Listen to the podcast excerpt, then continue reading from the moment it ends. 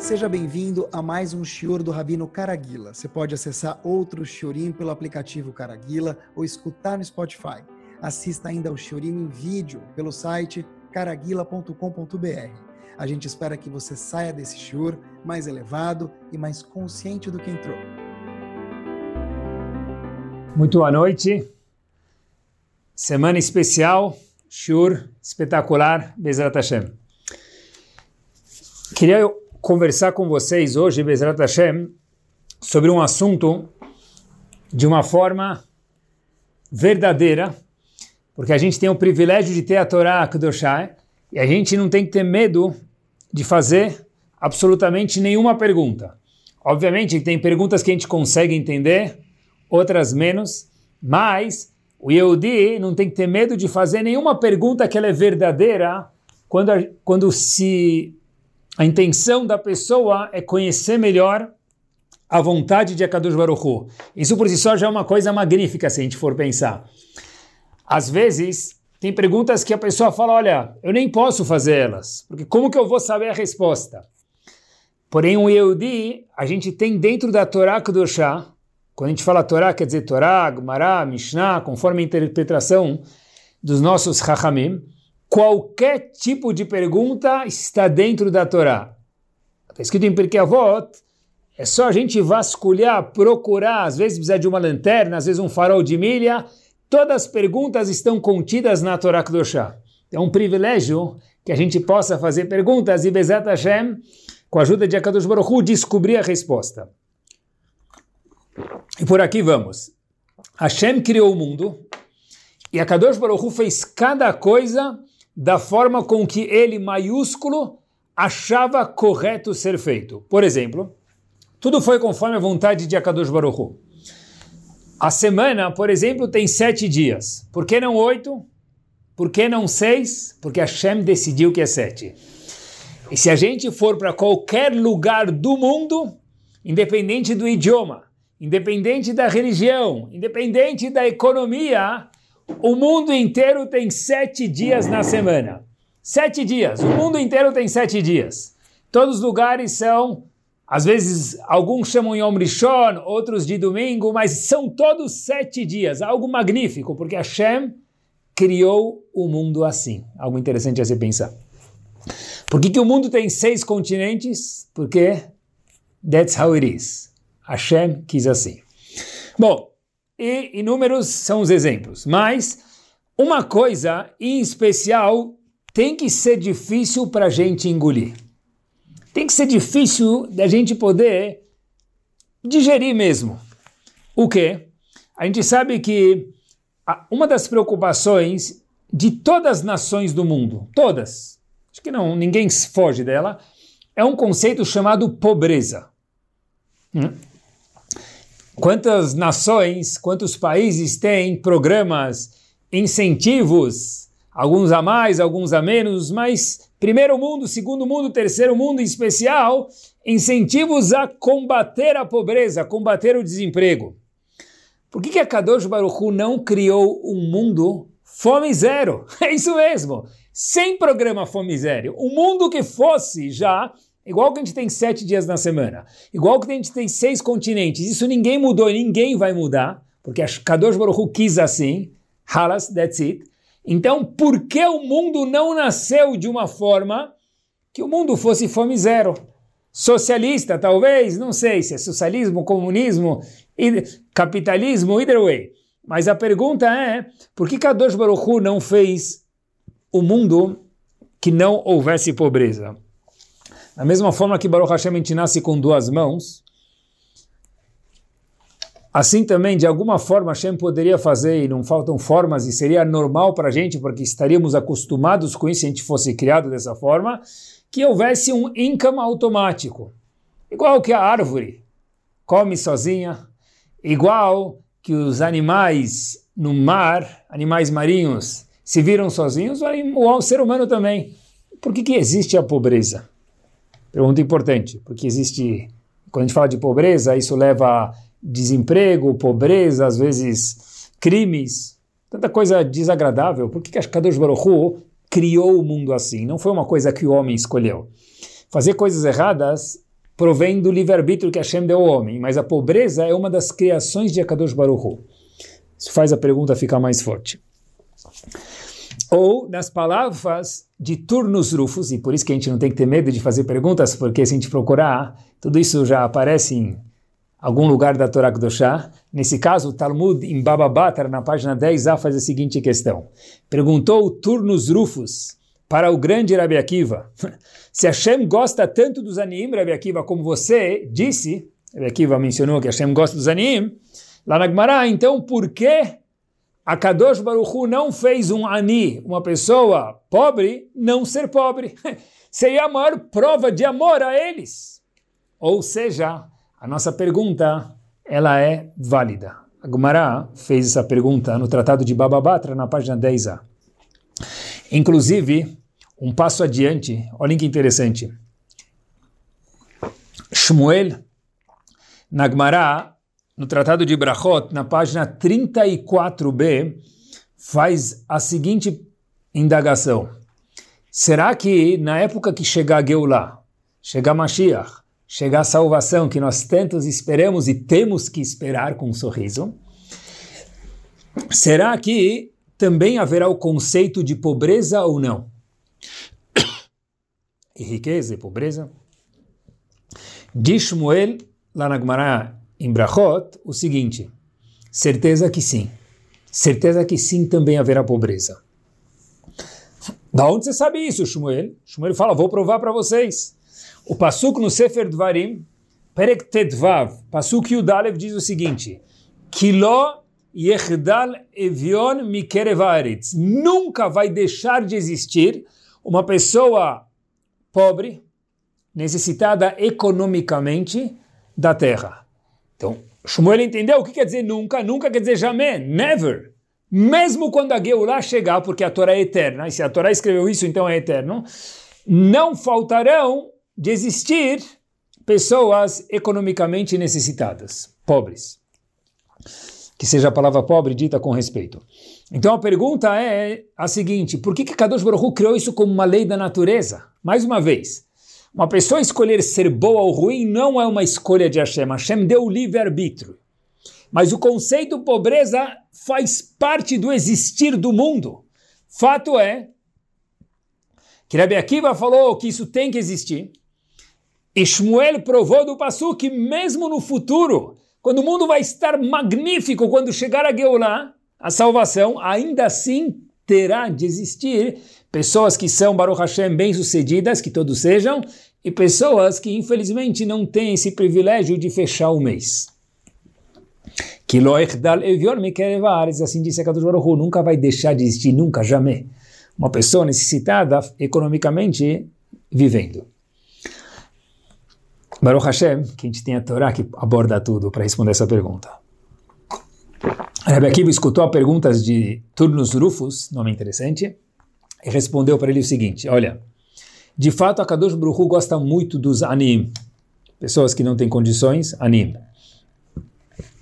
E óbvio, meus queridos, antes de ver a resposta de Rebbe Akiva, que tudo tem uma razão. Kadosh Baruch fez uma pessoa ter mais, outro menos, outro menos menos, outro mais mais. Tudo isso são cálculos na calculadora mais do que científica de Akadosh Baruch Hu. Mas por que existe o conceito chamado pobreza? Diz Rabi Akiva para Turnos Rufus o seguinte, por que, que Hashem não fez um mundo socialista? Por que, que Hashem não fez um mundo fome zero?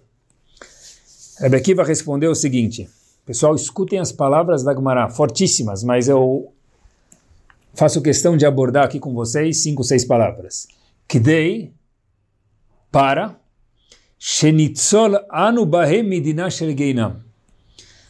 O conceito de um ani existir é que para os ashirim, para quem tem a capacidade de ajudar, ele poder ser salvo de um julgamento de chegar no lugar contrário do paraíso, um lugar desagradável.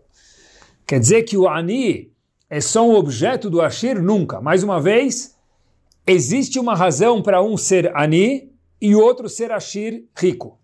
Tem cálculos de Hashem. Mas por que, que Hashem não resolve isso de outra forma e tem que existir o conceito de pobreza no mundo? Assim que eu entendi Agmará. Respondeu Rabi Akiva, olha, ótima pergunta. Por quê? para que quem dá poder sobreviver lá em cima e chegar no Gan Eden, no paraíso, e não chegar no lugar desagradável. Assim que diz Agmará. Por isso que não existe um mundo fome zero. Ou seja, o mérito da tzedakah, que é o assunto de hoje, ele é da pessoa que dá. Que quer dizer isso? Vamos explicar Bezat Hashem. É o seguinte, se dar tzedakah é um grande mérito, entre parênteses, que é o que a gente está concluindo agora, conforme Agmará, e por isso que não existe um mundo fome zero, mesmo quando chegar a Geulah vai precisar existir isso, vai ser que nem oxigênio. Porque sem isso o mundo não consegue existir, por quê? Porque a Kadosh Baruch Hu quer que as pessoas tenham Olam Abba. Vivam da melhor forma aqui e lá também. Pós 120 anos bem vividos. Para isso existir, tem que existir via tzedakah. E para existir tzedakah, tem que existir alguém que precisa de tzedakah. Se esse mérito ele é tão grande, todo o mérito, toda a causa que tem muito, ela é grandiosa, dizem Rahamim, tem que ter Yetzerará. Contam até que uma vez, para exemplificar isso, havia um projeto que estavam engajando fundos para isso, e estava todo mundo indo dar tzedakah.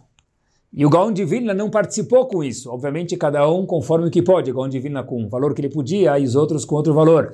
Falaram para ele, Rav, o senhor não vai participar? O Gaon de Vilna ficou quieto. Pouco depois descobriram que a causa era uma cilada. Era tudo não verdade. Perguntaram para o Gaon de Vilna, Rav, como o senhor sabia para o senhor nem participar? Disse o Gaon de Vilna, olha, quando vocês vieram me perguntar já era tarde demais, por isso que eu não adverti ninguém. Porém, da onde eu sabia? Porque eu vi todo mundo indo dar. Quando está todo mundo indo dar e não tem Yetzerará, é porque a causa não é verdadeira. Porque se é uma mitzvah, e quanto maior a mitzvah, maior o Yetzerará. Se o poder da tzedakah, voltando, ele é tão power, tão forte, tão magnífico, tão genial, tem que ser que tem Yetzerará. Por isso que quando a gente vê alguém vindo arrecadar tzedakah, seja para uma instituição, seja para uma causa pessoal, seja o que for, a intuição inicial da pessoa, pelo menos antes da gente escutar esse shiur, a intuição normal, que tem a tzerará, e nós somos feitos de razão e emoção, ela é tomara que ele não me viu. Se eu conseguir atravessar a rua e ele não me vê, uf, Baruch Hashem, Hashem, muito obrigado por me salvar de mais uma. Esse é o Yetzerará. Por quê? Porque o poder daquela é gigante. E acompanhem comigo. Rav Hirsch tem uma observação bombástica e curiosa. Olhem que interessante. O conceito de ajudar os outros em hebraico é chamado maaser. Maaser vem da palavra Esser. Esser quer dizer 10, Maaser é um décimo. Onde a gente sabe que no Shulchan Aruch consta que a pessoa é obrigada a dar um décimo do seu income neto, né, do que vem líquido, não bruto, para a tzedakah. Agora, diz Rav Hirsch que as palavras em hebraico, a gente sabe que elas não são aleatórias. Cada palavra em hebraico tem uma razão dentro de ser assim. Por exemplo, em português, esse objeto que a gente vê aqui no vídeo é chamado copo. Por que é chamado copo? Porque é chamado cadeira, convenção. Assim ficou. Em hebraico, cada palavra tem uma razão dentro. A palavra maaser ou Esser, ela vem com Ain, vem da palavra Esser com Aleph. Esser, Assar, Maaser, Esser, Assar. Quase que o mesmo som. Se não foram os Faradi falando, a gente nem vê a diferença entre Esser e Assar. É a mesma coisa. Qual a diferença entre Esser, 10%, 10% ou 10% em hebraico, ou com Assar, Aleph? Assar quer dizer amarrar. Assur quer dizer estou amarrado com alguém em hebraico. Atzar, que também é parecido com a palavra Maaser, diz Ravish, é estar junto. Ravish prova de algumas palavras que Esser, Atzar e Assur são palavras irmãs, mesmo som. Porque a Kadosh Baruch Hu fez assim? Diz ele o seguinte, a palavra Assar, Atzar é estar conectado, estar junto. Diz Ravish, através do mérito da pessoa dar tzedakah, maaser, direito, Tzedakah é caridade, Maser é 10%. A pessoa se conecta com Hashem. Esser, Asar. Asar é estar amarrado. Através de eu cumprir o Maser, de nós cumprirmos a mitzvah de Maser, nós nos amarramos com o Boreolam, com a Kadosh Baruch Pessoal, vejam só que interessante. Quem tem mais emuná? Quem tem mais fé em Hashem, normalmente? Um funcionário ou um patrão? Repito a pergunta e pensem junto comigo. Quem tem mais emuná? Um funcionário ou um patrão? Normalmente, o que acontece é que o funcionário ele tem uma emuná menor do que um patrão. Por quê? Porque o funcionário sabe que todo dia 1 ou dia 5 útil do mês, ou dia que for, pinga na conta dele débito automático o quê? X reais por mês. That's it. Já alguém que não tem um salário fixo, por exemplo, um vendedor ou um patrão, essa pessoa, cada dia dele é fim do mês. Porque pode hoje cair na conta dele um valor enorme, maravilha, e pode, infelizmente, não cair nada durante um mês, dois meses, seis meses, um ano. Um patrão está, aparentemente, ou pelo menos o nosso sentimento, muito mais nas mãos de Hashem do que um funcionário. Um funcionário já fala: olha, eu já estou garantido tanto por mês. Tá certo que eu não vou ganhar mais do que isso, mas é a minha garantia já. Eu já tenho um income fixo. Sendo assim, diz Ravir, que bomba. A palavra maaser, mais ainda para o patrão, mas para o funcionário obviamente também, ela está linkada, vinculada à irmã da palavra esser, preso, amarrado, que a pessoa pode se amarrar com Hashem, por quê? Diz Ravir o seguinte, a palavra maaser em hebraico não é um décimo, é dez.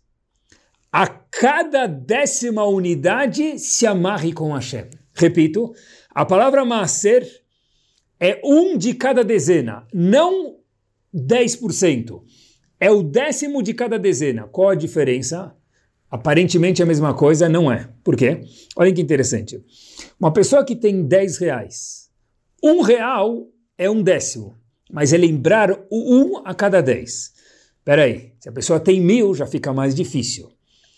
Um a cada 10 ou seja, 10% de mil, já o número é muito maior, já são 100. Se a pessoa tem 100 mil ou 1 milhão, Bezerra Hashem, cada um, no naipe dele, o 10% fica mais, mas diz Ravitch, não é 10%. Óbvio que matematicamente é 10%, mas é muito mais do que isso. É lembrar de Akadosh Baruch que cada 10 que ele nos deu, cada 10 que ele maiúsculo nos deu, um de cada 10 pertence já a Kadosh Baruch ou seja, através da mitzvah de Maser, eu me amarro com Hashem. Explico isso melhor daqui a um segundo. Mas, atenção, cada 10, uma unidade já pertence a Kadosh Baruch Da mesma forma que no primeiro salário que a gente recebe, é muito fácil a pessoa dar Maser. Fala, olha, primeiro salário, vou correndo dar meu Maser. Ainda mais que o valor normalmente é menor, o Yetzirará ele é menor também. É mais fácil ver as garra, as mãos de Hashem num salário, primeiro salário que a pessoa ganha. Quando vai crescendo o valor, atenção, a pessoa tende a normalmente, é natural isso, esquecer de Hashem. A pessoa quando ganha 500 reais por mês, mil reais estagiário, alguma coisa assim, fala, oh, muito obrigado, ele já separa os 50, 100 reais para dar de macer. Quando a pessoa começa a fazer boas vendas, crescer, Baruch Hashem, que cresça bastante no emprego, e o salário dele começa a subir, ele já se vê arrumando o colarinho e falando ele ou ela, poxa vida, olha o business que eu fiz, olha a venda que eu fiz, olha, acaba vindo muito o eu, que é normal. Como que a pessoa pode lembrar de Akadosh Baruch mesmo quando eu começa a inflar, com o sucesso que Hashem mande para todo mundo? Zravir Maser se conectar com Hashem. Maser é ser se conectar com Hashem. Se a pessoa, independente do tamanho que ele tenha, de conta monetária, a pessoa consegue dar, que é um trabalho, não é fácil, dar de cada 10, um, o maser dele faz ele estar assur, conectado com Hashem.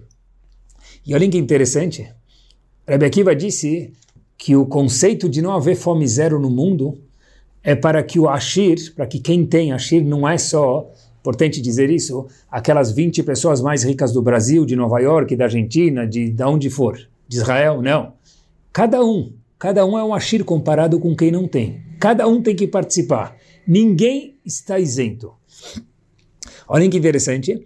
A conta que havia um Rav, na Serretanit, que ele não conseguia ver uma pessoa sem dar dinheiro para ele. Uma pessoa que necessitava de dinheiro, obviamente, havia um Rav que ele não conseguia ver essa pessoa e não dar para ele, porque os shlichim tinham que fugir dele, normalmente é o contrário. Aqui os shlichim tinham que fugir do doador. Por quê?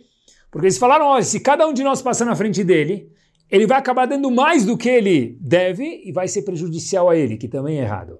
Mas ele falava, uau, como pode passar alguém na minha frente e eu perder essa oportunidade de ficar mais próximo, mais conectado com Hashem e mais perto do meu construir a minha jacuzzi lá depois de 120 anos bem vividos.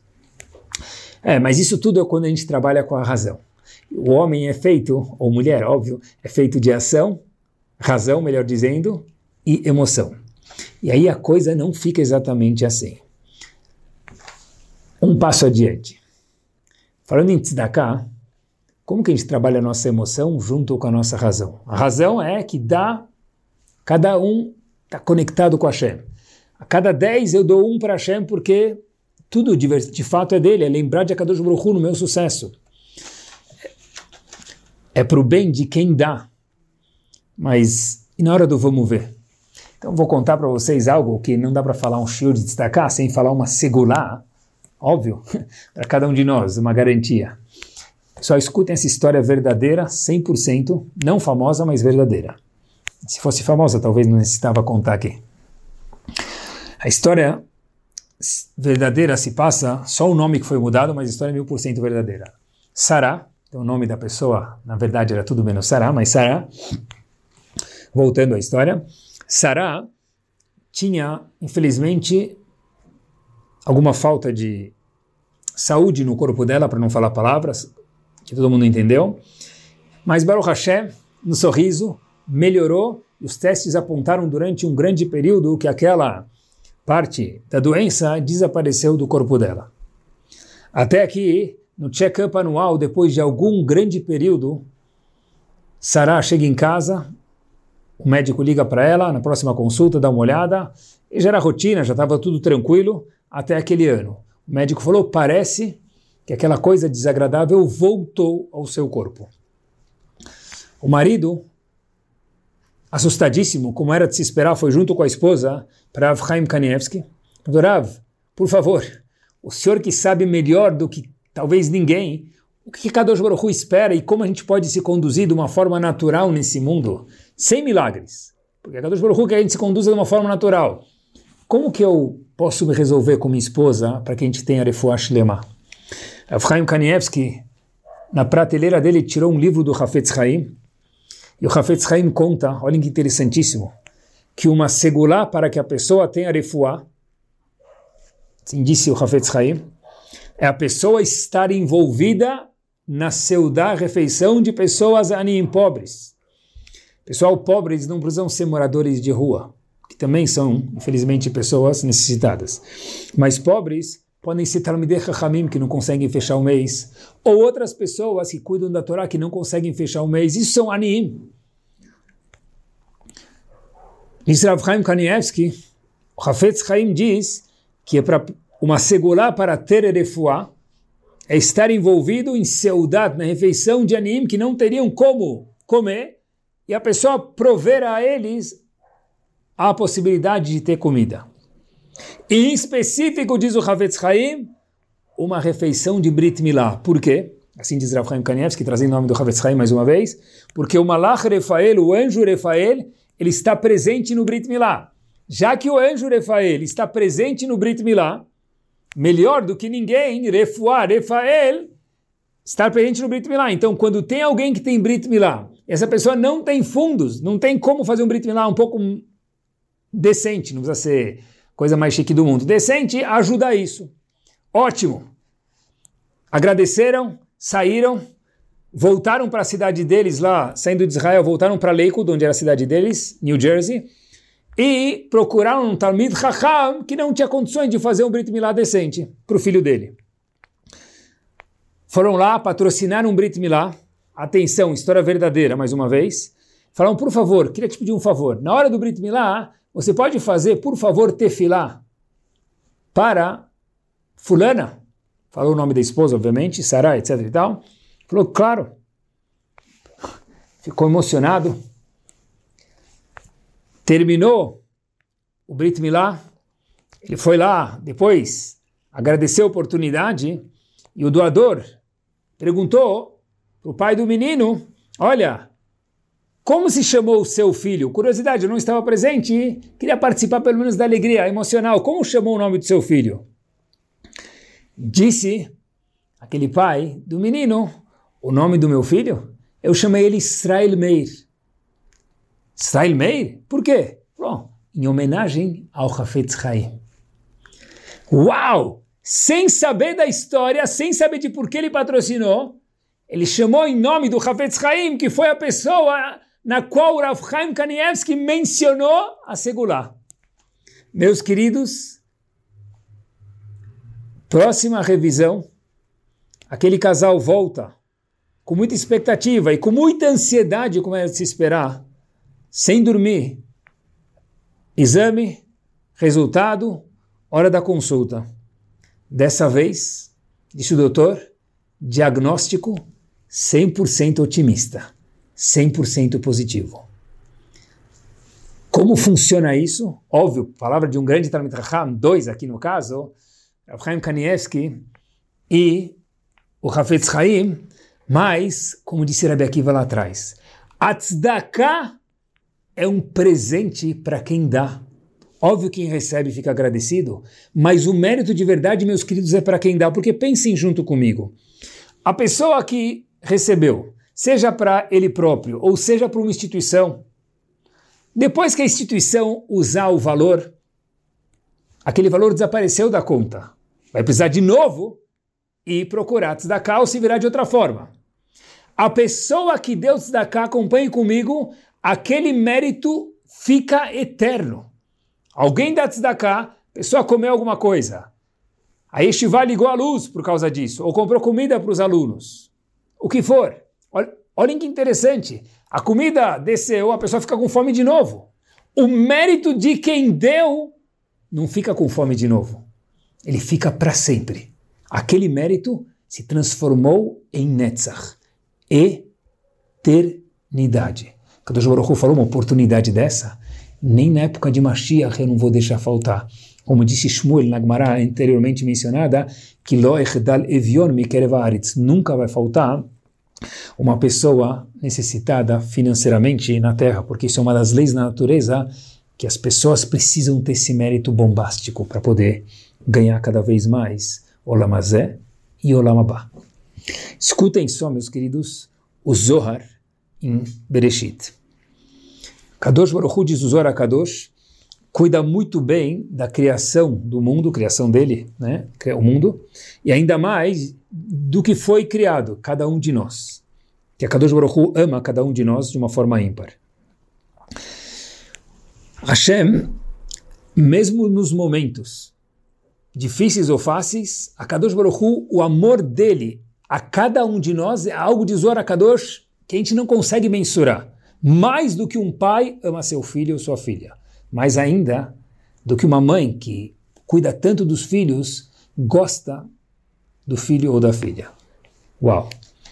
Porém, a Kadosh Baruch Hu de Zohar Kadosh vê que algum filho ou filho dele, nós, no caso, chegamos a um momento de delicadeza, um momento delicado, um momento de julgamento chamado din, muito mais severo.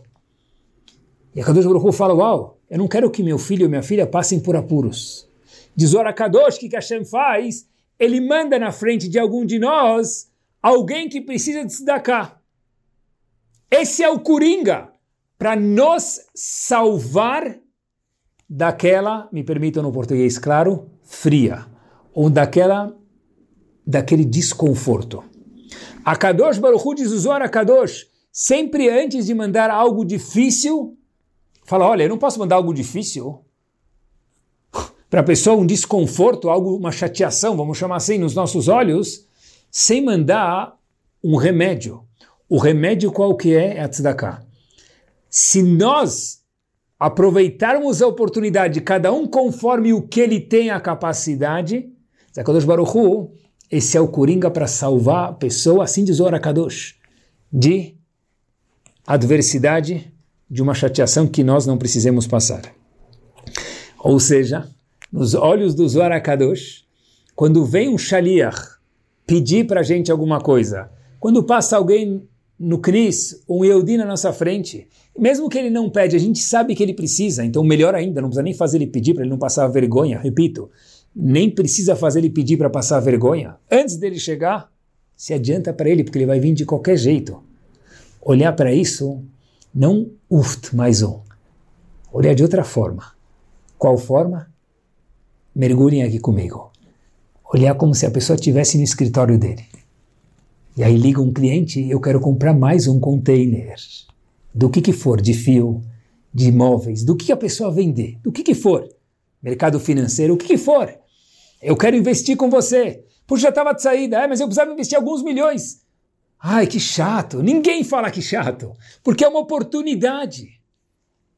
Pessoal, a nossa vida, eu chamo ela que nós vivemos no mundo da teoria da relatividade. Não é, não é a relatividade de Einstein. A gente vive no mundo da teoria da relatividade. Tudo é relativo. Se nós olharmos essa relatividade para uma pessoa que vem pedir tzedakah como um cliente, como disse o Zohar Kadosh, uma oportunidade de crescer, uma oportunidade de salvar de algo desagradável, uau, é um mérito. Obrigado que você veio até mim.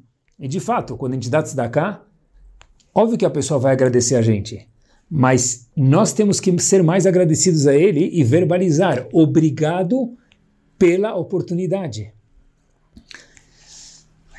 Por quê? Queria dar um passo com vocês adiante. Por que obrigado pela oportunidade? Porque Rabi Akiva já contou para gente, porque o Zohar Akadu já contou para gente, mas tem algo a mais. Estive pensando, algo que me chamou muita atenção nesse tópico de tzedakah. Olhem que interessante, eu queria compartilhar com vocês. Os queridos, o dia amanhece. Para alguns, seis da manhã, para outros sete, para outros oito, para outros nove. Mas para todo mundo, o Baruch Hashem, o dia amanhece. E o dia amanhece, o sol começa a nascer, já é um dia de produção nas empresas, bolsa de valores começa a subir e descer, volatilidade, fundos de, investimento começam a se movimentar, importação, exportação, containers, despachante, vendedor, cliente, consumidor final, cada um no que faz, mas todos nós passamos por isso. Até que do fim do dia, quando é 4, 5, 6, 7, 8, 10 da noite, cada um no dia dele, boils down, isso tudo se resume em quê? Quanto dinheiro líquido entrou na nossa conta. Todo o WhatsApp, mensagens, telefonemas, uma boa lábia, um bom contato, um bom network.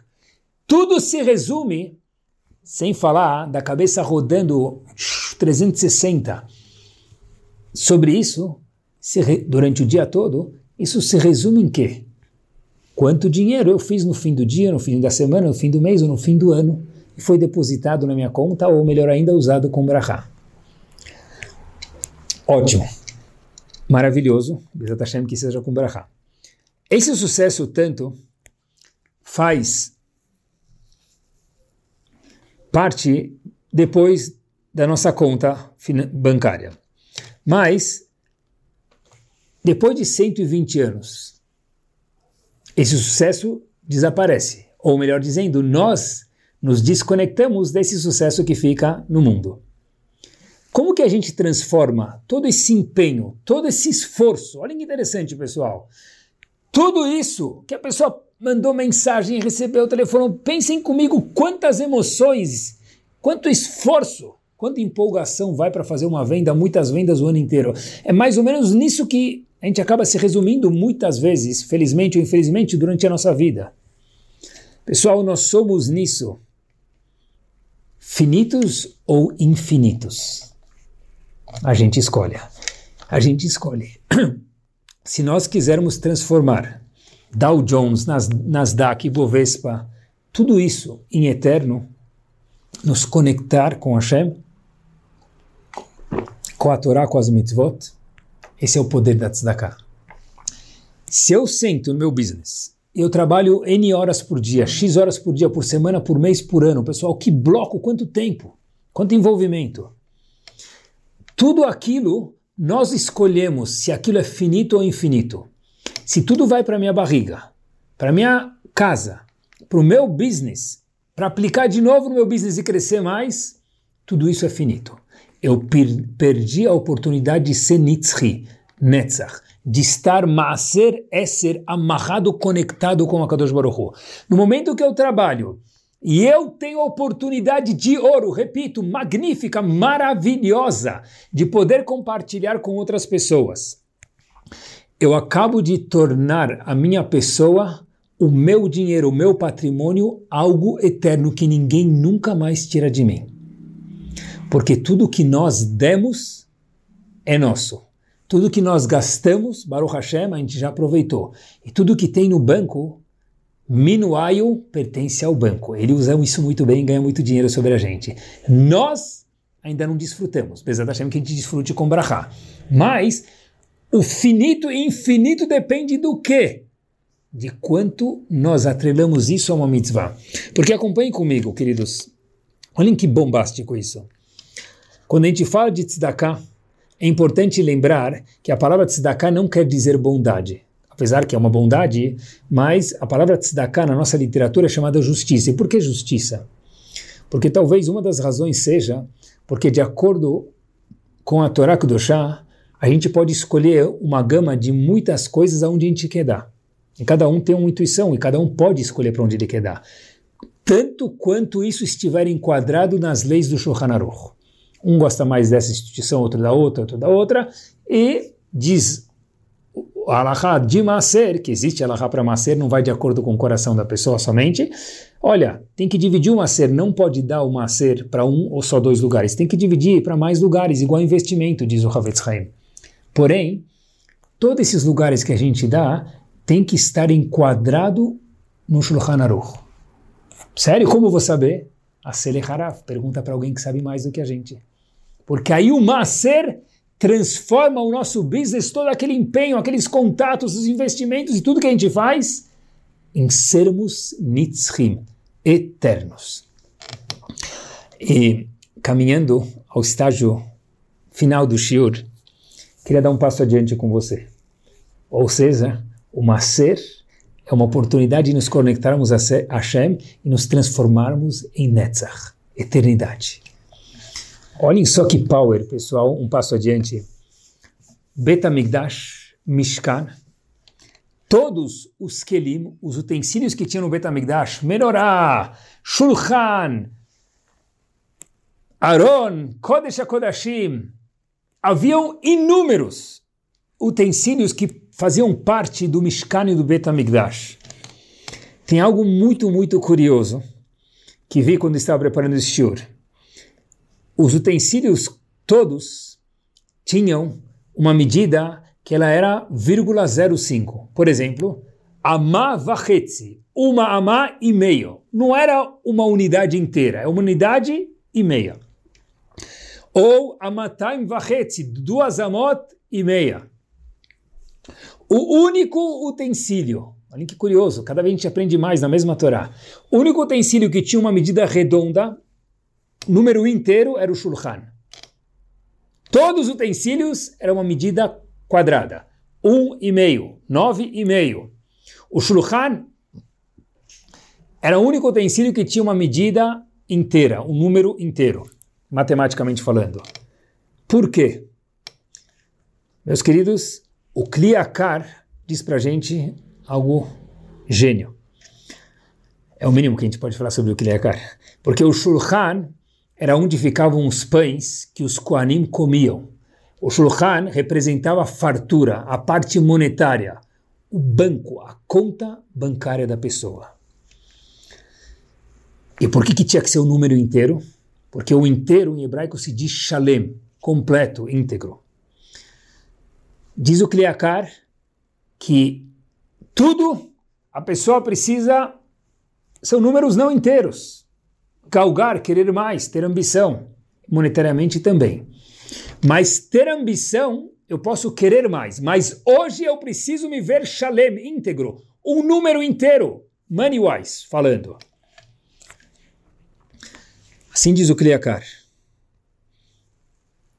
Tem que ter ambição em tudo, mesmo monetariamente falando. Mas o que eu tenho até hoje, eu tenho que me ver shalem. Eu já tenho tudo até hoje que eu preciso. Olhem que interessante. Se eu me vejo, fiquei pensando, shalem, completo, íntegro, mabsut, on the rocks, com o que eu tenho até hoje, porque o que eu tenho até hoje, que Hashem julgou que até hoje é o que nós precisamos, como que eu posso provar isso para mim mesmo? Compartilhando com os outros. Porque se eu não sei dar para os outros, é porque eu quem sempre quero mais, nunca estou satisfeito com o que eu tenho. Repito, se eu não sei dar para os outros, é porque eu não estou satisfeito com o que eu tenho, eu sempre quero mais. É possível e é positivo querer mais. Mas se o que eu tenho até agora é 10, é porque a Kadosh Baruch quis que eu tivesse 10. Se eu conseguir amanhã ter 100, tfadal, um milhão, tfadal, com brachá. Mas até hoje é 10. Como que eu sei se eu sou uma pessoa shalem, como os, o único utensílio do Betamigdash, que era o número inteiro, shalem, que era o shulchan, que representa a fartura, a parnassá, o sustento da pessoa, a pessoa íntegra, ela consegue dar para os outros. A pessoa que está sempre achando que ela não tem o suficiente, ela não consegue dividir o que ela tem, porque ela mal tem para poder dividir com os outros. É um privilégio poder dar. De fato, sempre que alguém vai dar tzedakah, ele tem que pensar a seguinte frase consigo mesmo. Que Bezrat Hashem eu possa sempre ser daqueles que dão e não daqueles que recebem. E quando eu penso isso, sem falar para a pessoa, obviamente, mas eu preciso pensar para mim mesmo que eu sempre posso ser daqueles que dão e não dos que recebem, porque receber é difícil. Pessoal, temos que levar em consideração a vergonha que aquelas pessoas que pedem passam. Ah, tal pessoa já não tem mais vergonha, ele é cara de pau. Talvez ele finge, mas é muito desconfortável a pessoa precisar pedir para os outros, muito. A última coisa do mundo que uma pessoa pode querer é pedir para os outros, seja para ele ou seja para uma instituição, mesmo pedir para uma instituição. A pessoa fala, não é para mim, é para a instituição, mas ainda assim, pedir para a pessoa levantar o telefone, pensa 20 vezes, ligo ou não ligo, vai estar em reunião, se não tiver, a secretária vai mandar avisar que está em reunião. Quanta vergonha essas pessoas passam. Quando eu já vou dar de qualquer jeito, dá com um sorriso, porque um mitzvah com um sorriso vale mil vezes mais, e a palavra mil não é exagero. Já vai dar, faz avodat amidot, que não é fácil, para ganhar nitzriut, eternidade, netzach. É isso mesmo, com um sorriso. Tanto se fala de sorrir no mundo, de ficar feliz. A maior oportunidade de ficar feliz é quando a gente se conecta com a eternidade, dando destacar. E para finalizar, eu queria contar para vocês o seguinte. A Gemara traz para a gente importante informação que da mesma forma que a gente conhece uma parte da Gemara, que a estrutura financeira da pessoa ela é programada a cada Rosh Hashanah. Todo mundo conhece isso? Que a cada Rosh Hashanah, Kadosh Baruch fala para gente quanto vai ser decretado no próximo ano. Pessoa vai ganhar X, pessoa vai ganhar Y, cada pessoa, Hashem decreta em Rosh Hashanah quanto cada um de nós vai ganhar, o budget, o orçamento de cada um. Mas uma parte que a gente não conhece, e aqui vem a Gemara no Tratado de Baba Batra, na página 10a, conta para a gente algo interessantíssimo que vale a pena lembrar para sempre. Da mesma forma, diz a Gemara, que Mezonotav Sheladam Ketsuvim, que a parnassá da pessoa é pré-estipulada quanto ele vai ganhar daquele ano, assim também diz a Gemara, Chesronotav Ketsuvim, quanto a pessoa vai, se tem que desprender daquele dinheiro, está pré-estipulado. Por exemplo, fulano decretaram a ele um milhão, número aleatório, que ele vai ganhar naquele ano. Quanto de gasto ele vai ter daquele um milhão? Também diz o Talmud, isso a gente não sabia, que também foi pré-decretado em Rosh Hashanah. Ou seja, ele vai ganhar X e vai gastar X. Porém, novidade já primeira, diz o Hafetz Chaim para a gente algo topíssimo. O Hafetz Chaim, no livro dele, Ahavat Chesed, em Alachot Gmilut Chassadeh, mais uma vez tem leis para fazer Chesed. O livro do Havetz Haim é chamado Ahavat Chesed, um livro que todo mundo tem que conhecer alguma vez na vida. Mais uma vez, Ahavat Chesed. Diz o Havetz Haim o seguinte: Por que, a, por Agmará fala que o hissaron da pessoa também está pré-estipulado? O hissaron é falta. Agmará podia falar gastos. Por que, que chama do hissaron, o que falta? Diz o Hafetz Haim para ensinar para a gente o seguinte. Tem erros que a pessoa faz durante a vida, ele precisa de uma capará durante o ano. A capará é que a pessoa fique com menos mil, menos cem, menos um, menos... Depende do erro. Hafez Haim ensina para a gente o seguinte: a pessoa escolhe como ele vai ter esse erro. Através de um gasto, de um prejuízo, ou através da tzedakah. Ou seja, cenário hipotético, Shimon ganhou mil, tinha que ganhar mil. Sim, foi decretado para ele. E tinha que gastar cem, números aleatórios. A pessoa escolhe se aquele cem que ele vai perder vai ser via tzedakah, ou vai ser na bolsa de valores, ou vai ser no investimento. Uau! Quando a gente dá tzedakah, está se transformando em eternidade. Não só que não está ganhando, perdendo. Aquele dinheiro ia ser mal usado, infelizmente. Quer dizer, que dinheiro? O dinheiro que a Allah pré-estipula que tem que dar para tzedakah. Tem valor acima disso não pode, valor abaixo disso também não. Mas o valor que Allah pré-estipula que precisa ser dado para tzedakah é que não é uma perda, não é um gasto. É uma oportunidade de me transformar de uma forma eterna e aquele dinheiro não ser perdido. Nas palavras do Chafetz Chaim, Yeshlo leadam leda, a pessoa tem que saber, de aliedei mitzvot Hashem sheikayem kedin, quando a pessoa cumpre a mitzvah de tzedakah, conforme o Shulchan Aruch, mais uma vez, conforme o Shulchan Aruch, tem que perguntar para aprender isso, bevadai, o Chafetz Chaim prometeu, não tem como errar, certeza, lo yavo leadam shum reiuta, não vai vir nada de errado por isso a gente não vê pessoas que ficaram pobres, lo aleno, por ter dado destacar. Que ninguém fique pobre, mas por, às vezes é porque investiu num lugar, é porque fez a maior cautela do mundo, mas infelizmente não deu certo aqui lá, mas por ter dado destacar, a pessoa não perde dinheiro. Muito pelo contrário, aquele dinheiro que já não ia ser bem usado, de alguma forma ou outra, a pessoa pode escolher dar isso para tzedakah. E lembrando o Zohar Kadosh, que a gente mencionou antes em Bereshit, cada vez que a Kadosh Baruch Hu precisa dar algum teste para a gente, porque a Hashem nos ama, Hashem fala, deixa eu dar uma oportunidade de destacar para ele primeiro. Talvez é isso que o Zora falou. Em vez de ele perder, deixa eu dar uma oportunidade de destacar. Se ele usar para destacar, não precisa mais perder aquele dinheiro de uma forma, no desagradável. Dar para o lugar certo é um mérito. Poucas pessoas no mundo que dão destacar, dão destacar para instituições com Torá, para Talmidei Hamim. Repito, Dar tzedakah para pessoas que estudam Torá é o maior mérito do mundo. Só se vende um Sefer Torá para duas coisas. Uma delas é para sustentar uma pessoa que estuda Torá, a outra vou deixar vocês curiosos. Se vende um Sefer Torá numa cidade, Loaleno, que só tem um Sefer Torá e vai ficar sem Sefer Torá, para manter um Sefer Torá ambulante, alguém que está estudando Torá. Mesmo que não seja o grande Rav Chaim Kanievski, porque qualquer um que estuda Torá é seis estrelas. E com essa história nós terminamos. A história se passa numa família que estava precisando de uma reforma na casa, uma família Yudiá, estava com uma casa muito simples, já com problemas elétricos, casa muito, muito, uma condição muito ruim e precisava de uma reforma. Um doador aceitou fazer a reforma inteira sozinho. O Rav foi pedir para ele, em nome da família, de uma outra família, que o Rav não tinha nada a ver, foi como um Yodi pedir para um outro Yodi. Chegou para esse senhor Ariel Shein, história não é, não é do Brasil, é fora do Brasil, e falou para ele, olha, tal família precisa de tanto, eu queria saber se você pode participar. Ariel Shein falou, valor total. O Rav se assustou, não é muito comum isso acontecer.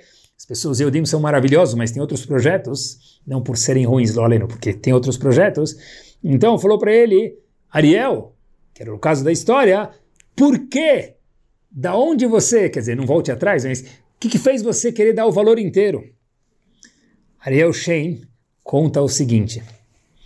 Uma vez, talvez depois dessa história todo mundo vai procurar El Shen descobrir onde está a pessoa para pedir sacar para ele. Mas a história vai da seguinte forma: Ariel Shen respondeu para aquele Rav o seguinte: Rav, vou te contar. E com isso nós terminamos. Uma vez eu estava num dinner de uma instituição e a história que eu escutei foi essa. E daí para frente minha vida mudou. Na Rússia, e essa história que a Shen contou para o e com isso a gente termina. Na, na Rússia havia uma dinastia chamada Romanov. Talvez se procurem no Google, é uma dinastia imperial que existiu de 1613 a 1762. Mais uma vez, Romanov. E um dos reis dessa dinastia recebeu um mega diamante, uma oportunidade de compra. E o valor era exorbitante. O rei queria saber se valia a pena ou não. Ninguém sabia avaliar para o rei, todo mundo estava com medo de avaliar. Contaram que havia um Yehudi esperto, que entendia de tudo, e valia a pena chamar ele. Um Yehudi muito simples. O rei chamou esse Yehudi expert, que estava na prisão, foi preso por ter ensinado o Torá, estudado o Torá, tiraram ele da prisão. O rei chamou ele e falou: Você consegue analisar esse diamante? Esse Eudi olha para o diamante, joga no chão, o diamante se espatifa, quebra, logo provando que aquilo era vidro. Eudi fica, o rei, melhor dizendo, fica, de Romanov, fica, uau, abismado. depois, semanas depois, aparece um cavalo para o rei de Romanov comprar cavalo AAA, valor exorbitante.